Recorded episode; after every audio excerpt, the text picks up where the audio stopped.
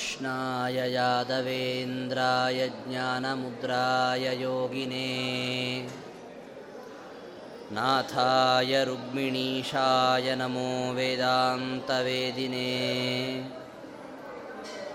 अभ्रमं भङ्गरहितमजडं विमलं सदा आनन्दतीर्थमतुलं भजेतापत्रयापहम्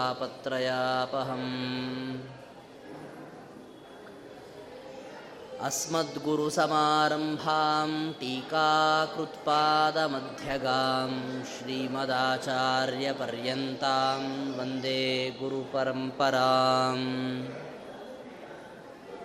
नारायणं नमस्कृत्य नरं चैव नरोत्तमं देवीं सरस्वतीं व्यासं ततो ग्रन्थमुदीरये ಶ್ರೀ ಗುರುಭ್ಯೋ ನಮಃ. ಹರಿ ಓಂ.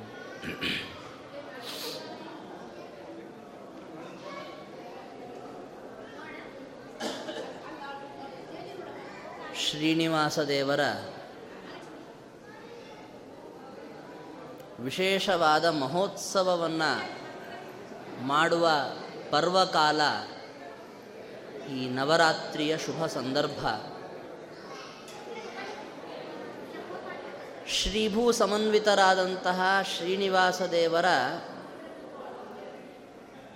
ಹತ್ತು ದಿನಗಳ ಕಾಲ ಮಾಡಿದ ಮಹೋತ್ಸವದ ಕೊನೆ ದಿವಸ ಇವತ್ತು, ವಿಜಯದಶಮಿ ಅಂತ. ಆಶ್ವಿನ ಮಾಸದ ಶುಕ್ಲ ಪಕ್ಷದ ದಶಮಿಯ ದಿವಸ ಶ್ರವಣ ನಕ್ಷತ್ರದ ಸಂಯೋಗವಾದಾಗ ವಿಜಯದಶಮಿ ಅಂತ ಅದು ಕರೆಸಿಕೊಳ್ಳುತ್ತೆ. ಬರೀ ನೀವು ಆಶ್ವಿನ ಮಾಸ, ದಶಮಿ, ವಿಜಯದಶಮಿ ಅಂತ ಹೀಗಲ್ಲ. ಆಶ್ವಿನ ಮಾಸದ ದಶಮಿ ದಿವಸ ಶ್ರವಣ ನಕ್ಷತ್ರ ಇರಬೇಕು. ಅದನ್ನು ವಿಜಯದಶಮಿ ಅಂತ ಕರೀತಾರೆ. ಈ ಮಾಸದ ಈ ತಿಥಿಯ ಈ ನಕ್ಷತ್ರದಲ್ಲಿಯೇ ಶ್ರೀಮದ್ ಆಚಾರ್ಯರ ಅವತಾರವೂ ಕೂಡ ಆದದ್ದು. ಹದಿನಾಲ್ಕು ಲೋಕಗಳನ್ನು ಆಚಾರ್ಯರು ಜಯಿಸಿದ್ದು ನಾರಾಯಣ ಪಂಡಿತಾಚಾರ್ಯರು ಹೇಳ್ತಾರೆ ನೋಡಿ, ಅಜಯಶ್ಚತುರ್ದಶ ಜಗಂತಿ ಸದ್ಗುಣೈ ಶರಣಂ ಗುರೋ ಕರುಣಯಾಪಿ ನೋ ಭವೇಹೇ ಅಂತ. ತಮ್ಮ ಗುಣಗಳಿಂದ ಹದಿನಾಲ್ಕು ಲೋಕಗಳನ್ನು ಗೆದ್ದು ಬಿಟ್ಟರು ಶ್ರೀಮದ್ ಆಚಾರ್ಯರು. ಅಂತಹ ಮಹಾವಿಜಯ ಗಾಥೆಯ ಪ್ರಾರಂಭದ ದಿನ ಇವತ್ತು.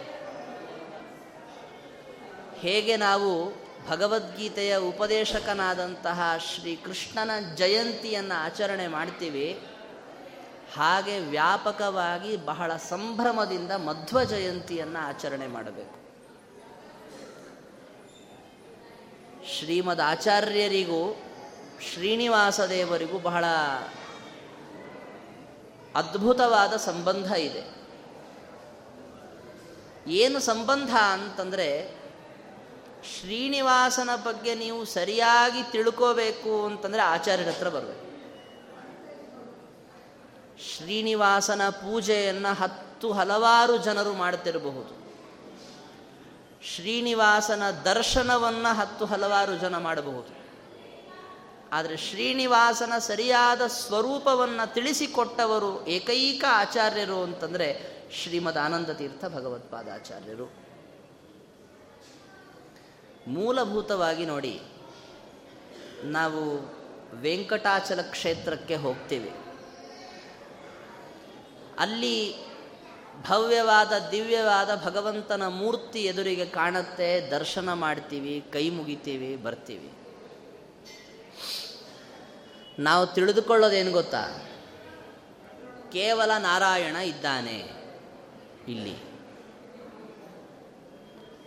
ಯಾಕೆ ಜೊತೆಗೆ ಲಕ್ಷ್ಮೀದೇವಿ ಇಲ್ವಾ ಅಂತ ಕೇಳಿದರು ಯಾರು? ಇಲ್ಲ, ಜಗಳ ಮಾಡ್ಕೊಂಡು ಬಂದಿದ್ದಾನೆ ಇಲ್ಲಿ, ಹೆಂಡ್ತಿನ ಬಿಟ್ಟು. ನೋಡಿ, ನಾವು ಕ್ಷೇತ್ರಕ್ಕೆ ಹೋಗಿ ದರ್ಶನವನ್ನು ಪಡೆದು ಸಂಪಾದಿಸಿದಂತಹ ಅಲ್ಪ ಸ್ವಲ್ಪ ಪುಣ್ಯವನ್ನು ಕಳೆದುಕೊಳ್ಳೋದಕ್ಕೆ ಇದು ಉಪಾಯ. ಈ ತರಹ ಯಾರೂ ತಿಳ್ಕೋಬಾರದು ಅಂತಲೇ ಭಗವಂತ ಈ ತನ್ನ ರೂಪಕ್ಕೆ ಇಟ್ಟ ಹೆಸರೇನು ಗೊತ್ತಾ? ಶ್ರೀನಿವಾಸ ಅಂತ. ಶ್ರೀ ಅಂದರೆ ಮಹಾಲಕ್ಷ್ಮಿ. ಮಹಾಲಕ್ಷ್ಮಿಯ ನಿವಾಸ ಅಂತಂದರೆ ಭಗವಂತ. ಎಂದೂ ಮಹಾಲಕ್ಷ್ಮಿಯು ಭಗವಂತನನ್ನು ಬಿಟ್ಟು ಹೋಗಲ್ಲ. ಬೇರೆ ಬೇರೆ ಯಾರ್ಯಾರೋ ದಂಪತಿಗಳಿಗೆ ವಿಯೋಗವಾಗಬಹುದು ಲೋಕದಲ್ಲಿ. ಲಕ್ಷ್ಮೀನಾರಾಯಣರಿಗೆ ವಿಯೋಗವಾಗಲ್ಲ. ಈ ಸಂದೇಶವನ್ನು ನೀಡಿದಂತಹ ಏಕೈಕ ಆಚಾರ್ಯರು ಅಂತಂದರೆ ಮಧ್ವರು. ಬೇರೆಯವರೆಲ್ಲ ಇದೊಂದನ್ನು ದೊಡ್ಡ ಸಮಸ್ಯೆ ಅಂತಲೇ ಪರಿಗಣಿಸಲಿಲ್ಲ. ಏನೋ ಗಂಡ ಹೆಂಡತಿ ಇರ್ತಾರೆ, ಜಗಳ ಮಾಡ್ತಾರೆ, ಇವತ್ತು ಬಿಡ್ತಾರೆ, ನಾಳೆ ಸೇರ್ಕೊಳ್ತಾರೆ ಸೇರ್ಕೊಳ್ಳಿಕ್ಕೂ ಇಲ್ಲ, ತಗೊಂಡೇನು ಮುಂದೆ ಅಂದರು ಜನ. ಹಾಗಲ್ಲ ಇದು. ಲಕ್ಷ್ಮೀನಾರಾಯಣರ ದಾಂಪತ್ಯ, ಅವರಿಬ್ಬರಲ್ಲಿರುವ ಸಾಮರಸ್ಯ, ಅವರಿಬ್ಬರ ಸಂಯೋಗ, ಸಹಯೋಗ ಅಂತನ್ನೋದೇನಿದೆ? ಇದನ್ನು ನಾವು ಎಷ್ಟು ಸರಿಯಾಗಿ ತಿಳಿದುಕೊಳ್ತೀವೋ ಅಷ್ಟು ನಮಗೆ ಜೀವನದಲ್ಲಿ ಉನ್ನತಿಯಾಗತ್ತೆ. ನಾವು ರಾಮಾಯಣದಲ್ಲಿ ಒಂದು ಕಥೆ ಕೇಳ್ತೀವಿ. ಸುರಾಣಕರು ಅಂತ ಕೆಲವರು ಅಸುರರಿದ್ದರು ಅವರಿಗೆ ಯಾರೋ ಹೇಳಿಬಿಟ್ಟಿದ್ರು ಅಂತ ಕಾಣತ್ತೆ. ನಿಮಗೀ ಜನ್ಮದಲ್ಲಿ ಉದ್ಧಾರ ಆಗಲ್ಲ. ಯಾಕೆ? ನೀವು ತುಂಬ ಪಾಪಗಳನ್ನು ಮಾಡ್ತೀರಿ. ನಿಮಗೇನು ಅಂತ ಉದ್ಧಾರ ಆಗಬೇಕು. ನಿಮ್ಮ ಉದ್ಧಾರ ಆಗಲ್ಲ. ಅವರಿಗೆ ಭಾಳ ಗಾಬರಿ ಆಗ್ಬಿಡ್ತು. ನಿಮ್ಮ ಉದ್ಧಾರ ಆಗಲ್ಲ ಅಂದ್ರೆ ಮತ್ತೆ ನಾವೇನು ಮಾಡಬೇಕು? ಅದಕ್ಕೆ ಬ್ರಹ್ಮದೇವರನ್ನು ಕುರಿತು ತಪಸ್ಸು ಮಾಡಿದ್ರು. ಏನು ವರ ಕೇಳ್ಕೊಂಡ್ರು ಗೊತ್ತಾ ಬ್ರಹ್ಮದೇವರ ಹತ್ರ? ಒಬ್ಬೊಬ್ಬರು ಒಂದೊಂದು ಥರ ಥರ ವರಗಳನ್ನು ಕೇಳ್ಕೊಳ್ತಾ ಇರ್ತಾರೆ ಜನ. ಆದರೆ ಇವರೇನು ವರ ಕೇಳ್ಕೊಂಡ್ರು ಅಂದರೆ ನಾವು ಏನೇ ಪಾಪ ಮಾಡಿದರೂ ನಮಗದು ಮೋಕ್ಷಕ್ಕೆ ಪ್ರತಿಬಂಧಕ ಆಗಬಾರ್ದು.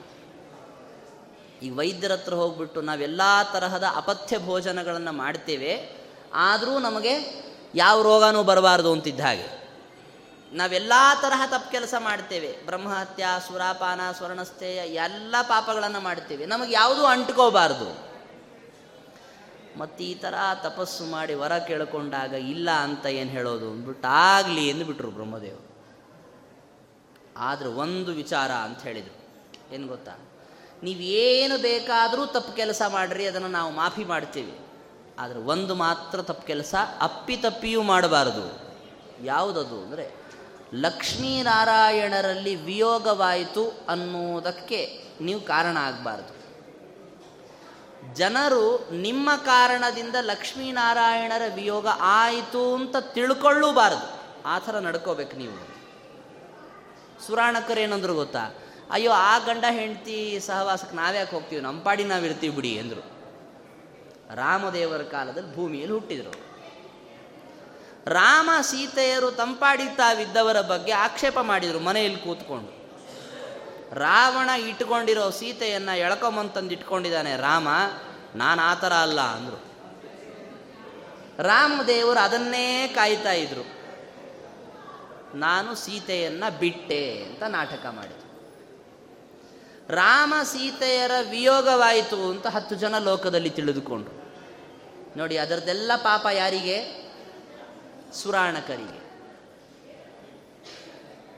ಇದು ನೋಡಿ ಲಕ್ಷ್ಮೀನಾರಾಯಣರಲ್ಲಿ ವಿಯೋಗವಾಯಿತು ಅನ್ನುವ ಚಿಂತನೆ ಎಷ್ಟು ಭಯಾನಕವಾದದ್ದು. ಅವರು ಅಂಧತಮಸ್ಸಿಗೆ ಹೋದರು. ಅದಕ್ಕೆ ನಾವು ಎಂದೆಂದೂ ಜೀವನದಲ್ಲಿ ನೋಡಿ ಶ್ರೀನಿವಾಸ ದೇವರ ಮಹೋತ್ಸವ ಅಂದರೆ ಇದು ನಿಜವಾದ ಮಹೋತ್ಸವ, ಏನು? ಶ್ರೀನಿವಾಸ ದೇವರಿಗೆ ಮಹಾಲಕ್ಷ್ಮಿಯ ವಿಯೋಗವಾಗಿಲ್ಲ. ನಾವು ವೆಂಕಟೇಶ ಸ್ತೋತ್ರದಲ್ಲಿ ಹೇಳ್ತೀವಿ ನೋಡ್ರಿ. ವೈಕುಂಠವನ್ನು ಬಿಟ್ಟು ಭಗವಂತ ಬಂದಿದ್ದಾನೆ. ಬಂದು ಹೇಗಿದ್ದಾನೆ ಸ್ವಾಮಿ ಪುಷ್ಕರಿಣಿ ತೀರೆ ರಮಯ ಸಹಮೋದತೆ ಅಂತ.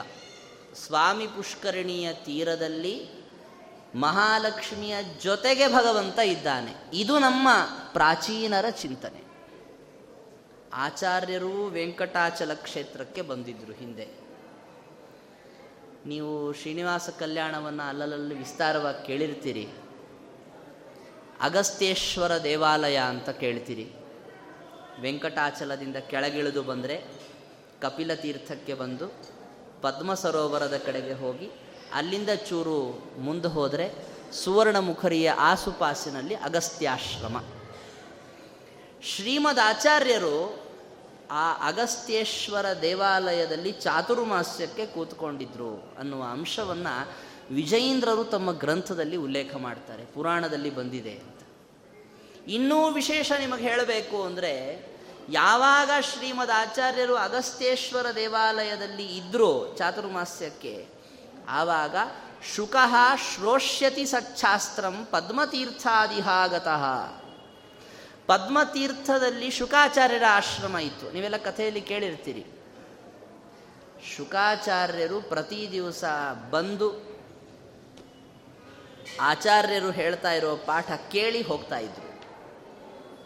ಇದು ನೋಡಿ, ಆಚಾರ್ಯರು ವೆಂಕಟಾಚಲ ಕ್ಷೇತ್ರದ ಸಮೀಪದಲ್ಲೇ ಚಾತುರ್ಮಾಸ್ಯಕ್ಕೆ ಕೂತಿದ್ರು. ವೆಂಕಟಾಚಲಕ್ಕೆ ಅವರು ಒಂದು ಬಾರಿ ಭೇಟಿ ನೀಡಿದರು. ಶ್ರೀನಿವಾಸ ದೇವರ ಚಿಂತನೆಯನ್ನು ಹೇಗೆ ಮಾಡಬೇಕು ಅನ್ನೋದನ್ನು ಬೋಧನ ಮಾಡಿಕೊಟ್ಟಿದ್ರು. ನಮ್ಮ ಮಧ್ವ ಸಂಪ್ರದಾಯದ ಮಹಾನುಭಾವರಾದ ಹರಿಕಾರರಾದಂತಹ ವ್ಯಾಸರಾಜರು ಇದೇ ವೆಂಕಟಾಚಲ ಕ್ಷೇತ್ರದಲ್ಲಿ ಶ್ರೀನಿವಾಸನ ಪೂಜೆಯನ್ನು ಸುಮಾರು ಹನ್ನೆರಡು ವರ್ಷಗಳ ಕಾಲ ನಿರಂತರವಾಗಿ ಮಾಡಿದರು. ಇದು ನಮ್ಮ ಮಾಧ್ವರಿಗೂ ಮತ್ತು ಶ್ರೀನಿವಾಸ ದೇವರಿಗೂ ಇರುವಂತಹ ಒಂದು ದೊಡ್ಡ ನಂಟಸ್ತಿಕೆ. ಎಂದೂ ಅದನ್ನು ನಾವು ಅಪಲಾಪ ಮಾಡಲಿಕ್ಕಾಗಲ್ಲ. ನೋಡಿ, ಇಷ್ಟೆಲ್ಲ ನಾವು ಹಾರಾಡ್ತೀವಿ. ಭೂಮಿಗೆ ಈ ಜಾಗಕ್ಕೆ ವೆಂಕಟಾಚಲವನ್ನು, ಅಂದರೆ ಈ ಬೆಟ್ಟವನ್ನು ತಂದು ಇಟ್ಟವರೇ ಯಾರು ಗೊತ್ತಾ? ವಾಯುದೇವರ್ರಿ. ಬೆಟ್ಟ ತಂದಿಟ್ಟವರು ವಾಯುದೇವರು, ಬೆಟ್ಟದ ಮಹತ್ವವನ್ನು ತೋರಿಸಿಕೊಟ್ಟವರು ವಾಯುದೇವರು. ಈ ಬೆಟ್ಟದಲ್ಲಿದ್ದ ಭಗವಂತನನ್ನು ಹೇಗೆ ಚಿಂತನೆ ಮಾಡಿಕೊ, ಮಾಡಬೇಕು ಅಂತ ಹೇಳಿಕೊಟ್ಟವರು ವಾಯುದೇವರು. ಈ ಶ್ರೀನಿವಾಸನ ಪೂಜೆಯನ್ನು ಮಾಡಿದವರು ವಾಯುದೇವರ ಭಕ್ತರು, ವ್ಯಾಸರಾಜರು. ಇನ್ನೆಷ್ಟು ಬೇಕು ವಾಯುದೇವರ ಸಂಬಂಧ ಭಗವಂತನಿಗೆ ಹೇಳಿ. ಪರಮಾತ್ಮನಿಗೂ ವಾಯುದೇವರಿಗೂ ಅಷ್ಟು ನಿಬಿಡವಾದ ಸಂಬಂಧ ಇದೆ. ಈ ಪರ್ವತಕ್ಕೆ ಶೇಷಾಚಲ ಅಂತ ಹೆಸರಿದೆ. ಶೇಷದೇವರ ಹೆಸರು ಉಳ್ಕೊಂಡ್ಬಿಡ್ತು. ವಾಯುದೇವರು ಹಿಂದೆ ಸರಿದುಬಿಟ್ಟು ಆದರೆ ನಿಜವಾಗಲೂ ಶೇಷಾಚಲ ಅಂತ ಹೆಸರು ಬಂದಿದ್ದು ಈ ವೆಂಕಟಾಚಲಕ್ಕೆ ಯಾಕೆ? ವಾಯುದೇವರಿಂದಲೇ. ಭವಿಷ್ಯೋತ್ತರ ಪುರಾಣದಲ್ಲಿ ಕಥೆ ಹೇಳ್ತಾರೆ. ವಾಯುದೇವರು ಒಂದು ಸರಿ ವೈಕುಂಠಕ್ಕೆ ದೇವರನ್ನ ಕಂಡು ಬರೋಣ ಅಂತ ಹೋದಾಗ ಅಲ್ಲಿ ಶೇಷದೇವರು ದ್ವಾರಪಾಲಕರಾಗಿ ನಿಂತಿದ್ರು.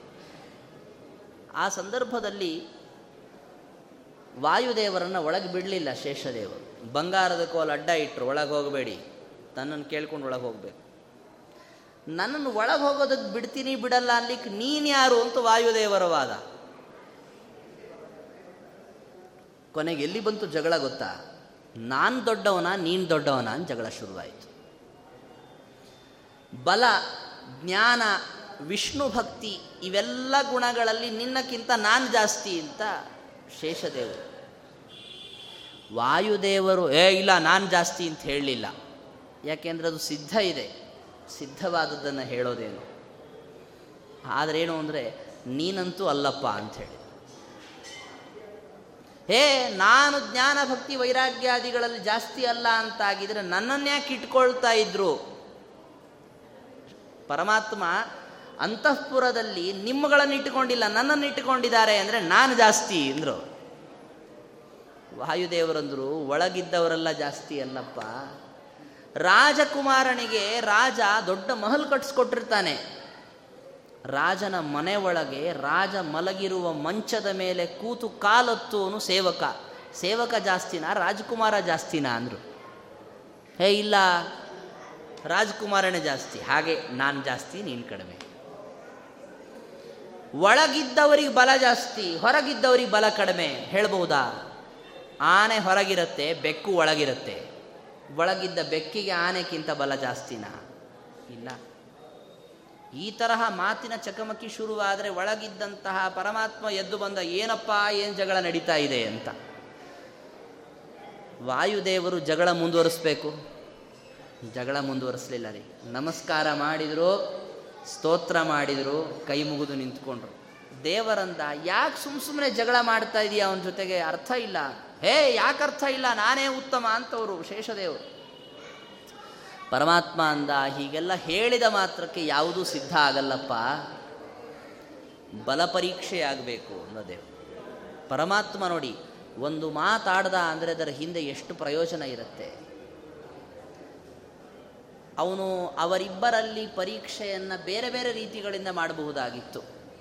ಈ ಬೆಟ್ಟವನ್ನು ತೋರಿಸ್ತಾನೆ. ಆವಾಗ ಈ ಬೆಟ್ಟಕ್ಕೆ ಏನು ಹೆಸರಿತ್ತು? ಆನಂದಗಿರಿ ಅಂತ ಹೆಸರಿತ್ತು. ಎಲ್ಲೋ ಮೇರು ಪರ್ವತದ ಹತ್ತಿರ ಇದ್ದ ಬೆಟ್ಟ ಅದು. ಮೇರು ಪರ್ವತದ ಮಗ ಇದು, ವೆಂಕಟಾಚಲ ಅಂದರೆ. ಮೇರು ಪರ್ವತದ ಹತ್ತಿರ ಇದ್ದ ಆ ಬೆಟ್ಟವನ್ನು ತೋರಿಸಿ ದೇವರು ಹೇಳ್ದ, ಶೇಷದೇವರು ಇದನ್ನು ಸುತ್ತಿಕೊಳ್ಳಲಿ ವಾಯುದೇವರು ಬಂದು ಇದನ್ನು ಅಳ್ಳಾಡಿಸ್ಲಿ, ಅಳ್ಳಾಡಿಸಿದರೆ ವಾಯುದೇವರು ಜಾಸ್ತಿ, ಆಗಲಿಲ್ಲ ಅಂದರೆ ಶೇಷದೇವರು ಜಾಸ್ತಿ ಎಂದು ಬಿಟ್ಟ ದೇವರು. ನೋಡಿ, ತುಂಬ ಸುಲಭವಾದ ನಿರ್ಣಯ. ಆ ಸಂದರ್ಭದಲ್ಲಿ ನೋಡಿ, ಶೇಷದೇವರು ಹೋಗಿ ಆ ಬೆಟ್ಟವನ್ನು ಸುತ್ತಿ ಕೂತ್ಕೊಂಡ್ರು. ವಾಯುದೇವರದನ್ನು ಅಳ್ಳಾಡಿಸಿದರು, ಹೇಗೆ ಗೊತ್ತಾ? ಕನಿಷ್ಠಾಂಗುಲಿ ಸಂಸ್ಪರ್ಶಾತ್ ಪರ್ವತಃ ಭೋಗಿ ಸಂಯುತ ಸಹಸ್ರಮರ್ಧಲಕ್ಷಂಚ ದಕ್ಷಿಣಾಭಿಮುಖೋಯಯವು ಕನಿಷ್ಠಾಂಗುಲಿ, ಅಂದರೆ ಕಿರುಬೆರಳನ್ನು ತಾಕ್ಸಿದ್ದು. ಅದು ಏನು ದೂಕಿದ್ದಲ್ಲ, ತಾಕ್ಸಿದ್ದು ಅಷ್ಟೆ. ಅದಕ್ಕೆ ಆ ಬೆಟ್ಟ ಬುಡ ಸಮೇತ ಕಿತ್ತಿ ಹಾರಿ ಹೋದರೆ ದಕ್ಷಿಣದ ಕಡೆಗೆ ಬಂದರೆ ಸುವರ್ಣಮುಖರಿ ನದಿ ತನಕ ಚಿಮ್ಮುತು ಆ ಬೆಟ್ಟ. ಎಷ್ಟು ವೇಗ ಮೇರು ಪರ್ವತ ಬಂದು ವಾಯುದೇವರ ಹತ್ರ ಕೇಳಿಕೊಂಡ ಸ್ವಾಮಿಯಿಂದ ನನ್ನ ಮಗನ ಗತಿ ಏನು? ನಿಮ್ಮಿಬ್ಬರು ಜಗಳದಲ್ಲಿ. ಈ ವೇಗದಲ್ಲಿ ಹೋಗಿ ಡಬ್ ಅಂತ ಬ್ರಹ್ಮಾಂಡ ಕಟಾಹಕ್ಕೆ ತಾಕಿಸ್ಕೊಂಡ ಅಂದ್ರೆ ಗತಿ ಏನು? ಇಲ್ಲ ಇಲ್ಲ, ನಾನು ಹೋಗಿ ತಡಿತೀನಿ ಅಂತ. ಸುವರ್ಣಮುಖರಿ ನದಿಯ ಹತ್ತಿರಕ್ಕೆ ಹೋಗಿ ಅದರ ಎದುರಿಗೆ ಹಾರಿದರು ವಾಯುದೇವರು. ಅವ್ರ ವೇಗ ನೋಡಿ. ಅದೇನು ಆಶ್ಚರ್ಯ ಅಲ್ಲ ವಾಯುದೇವರಿಗೆ? ಹನುಮಂತನ ಕಥೆಯಲ್ಲಿ ಕೇಳ್ತೀವಲ್ಲ ನಾವು? ಹನುಮಂತ ಲಂಕಾಪಟ್ಟಣದಿಂದ ಗಂಧಮಾದನ ಪರ್ವತದ ತನಕ ಹೋಗಿ ಗಂಧಮಾದನ ಪರ್ವತಕ್ಕೆ ಕಿತ್ಕೊಂಡು ಬಂದ. ಹೇಗೆ? ತತ್ಕ್ಷಣೇ ತ್ವಾಂಹಿ ಲೋಕ. ಏಕಕ್ಷಣೇ ತ್ವಾಂಹಿ ಲೋಕ. ಒಂದು ಕ್ಷಣದಲ್ಲಿ ಕಣ್ಣು ಮುಚ್ಚಿ ಕಣ್ಣು ತೆಗೆಯೋದ್ರಲ್ಲಿ ಹೋಗಿ ತಗೊಂಡು ಬಂದಾಗಿತ್ತು. ಈ ವೇಗ ವಾಯುದೇವರಿಗಿದೆ. ವಾಯುದೇವರು ಬಂದ ಆ ಬೆಟ್ಟ ಹಿಡಿದು ನಿಲ್ಲಿಸಿದರು. ಶೇಷದೇವರಿಗೆ ಪೂರ್ತಿ ಅರ್ಥ ಆಗೋಯಿತು. ಇನ್ನೇನು ನೀವು ಹೇಳೋದು ಬೇಡ, ನನಗೆ ಅರ್ಥ ಆಗಿದೆ ಸ್ತೋತ್ರ ಮಾಡಿದರು, ನಂದು ತಪ್ಪಾಯಿತು ಅಂತ ಕೇಳಿಕೊಂಡ್ರು. ವಾಯುದೇವರು ಶೇಷದೇವರಿಗೆ ಅನುಗ್ರಹ ಮಾಡಿ ಹೇಳ್ತಾರೆ, ನಿಮ್ಮನ್ನು ಇಲ್ಲಿ ತನಕ ಕರೆದಿದ್ದು ಯಾಕೆ ಗೊತ್ತಾ? ಅಂದರು. ಯಾಕೆ? ಪರಮಾತ್ಮ ಇಲ್ಲಿಗೆ ಬರುವವನಿದ್ದಾನೆ. ಈ ಬೆಟ್ಟದಲ್ಲಿ ನಿಂತು ಭಗವಂತ ತನ್ನ ಮಹಿಮೆಯನ್ನು ತೋರುವವನಿದ್ದಾನೆ. ಅದಕ್ಕೆ ನಿಮ್ಮನ್ನು ಮೊದಲಿಗೆ ಕಳಿಸಿದ್ದು. ಯಾವಾಗಲೂ ರಾಜರು, ಮಹಾರಾಜರು ಹಾಗೆ ಮಾಡ್ತಾರೆ. ಏನು? ತಾವು ಹೋಗೋದಕ್ಕಿಂತ ಮುಂಚೆ ತಾವು ಕೂತ್ಕೊಳ್ಳೋ ಆಸನ ತಮ್ಮ ಮಲಗುವ ಮಂಚ, ತಮ್ಮ ಊಟದ ಪದಾರ್ಥಗಳು ಎಲ್ಲ ಮೊದಲು ಕಳಿಸೇ ಆಮೇಲೆ ಅವ್ರು ಬರೋದು. ಅವ್ರು ಮೊದಲು ಬಂದು ನಿಂತ್ಕೊಂಡ್ಬಿಡೋದು ಎಲ್ಲದಪ್ಪ ನಾವು ಕುರ್ತ್ಕೊಳ್ಳೋ ಕುರ್ಚಿ ಅಂತ ಕೇಳೋದು, ಎಲ್ಲಿ ಮಲ್ಕೋಬೇಕಪ್ಪ ಅಂತ ಕೇಳೋದು, ಅವೆಲ್ಲ ಇಲ್ಲ. ಮೊದಲೇ ಅವರಿಗೆಲ್ಲ ವ್ಯವಸ್ಥೆ ಆದ ಮೇಲೆ ಅವ್ರು ಬರ್ತಾರೆ. ಹಾಗೆ ಭಗವಂತ ಏನೋ ತನ್ನ ಆಸನ ಅಂತಾದಂತಹ ಶೇಷನನ್ನು ಮೊದಲೇ ಕೊಟ್ಟು ಕಳುಹಿಸಿ, ಅನಂತರದಲ್ಲಿ ಭಗವಂತ ಬಂದಿಳಬೇಕು ಇದೇ ಬೆಟ್ಟದಲ್ಲಿ ಒಂದು ಬೆಟ್ಟ.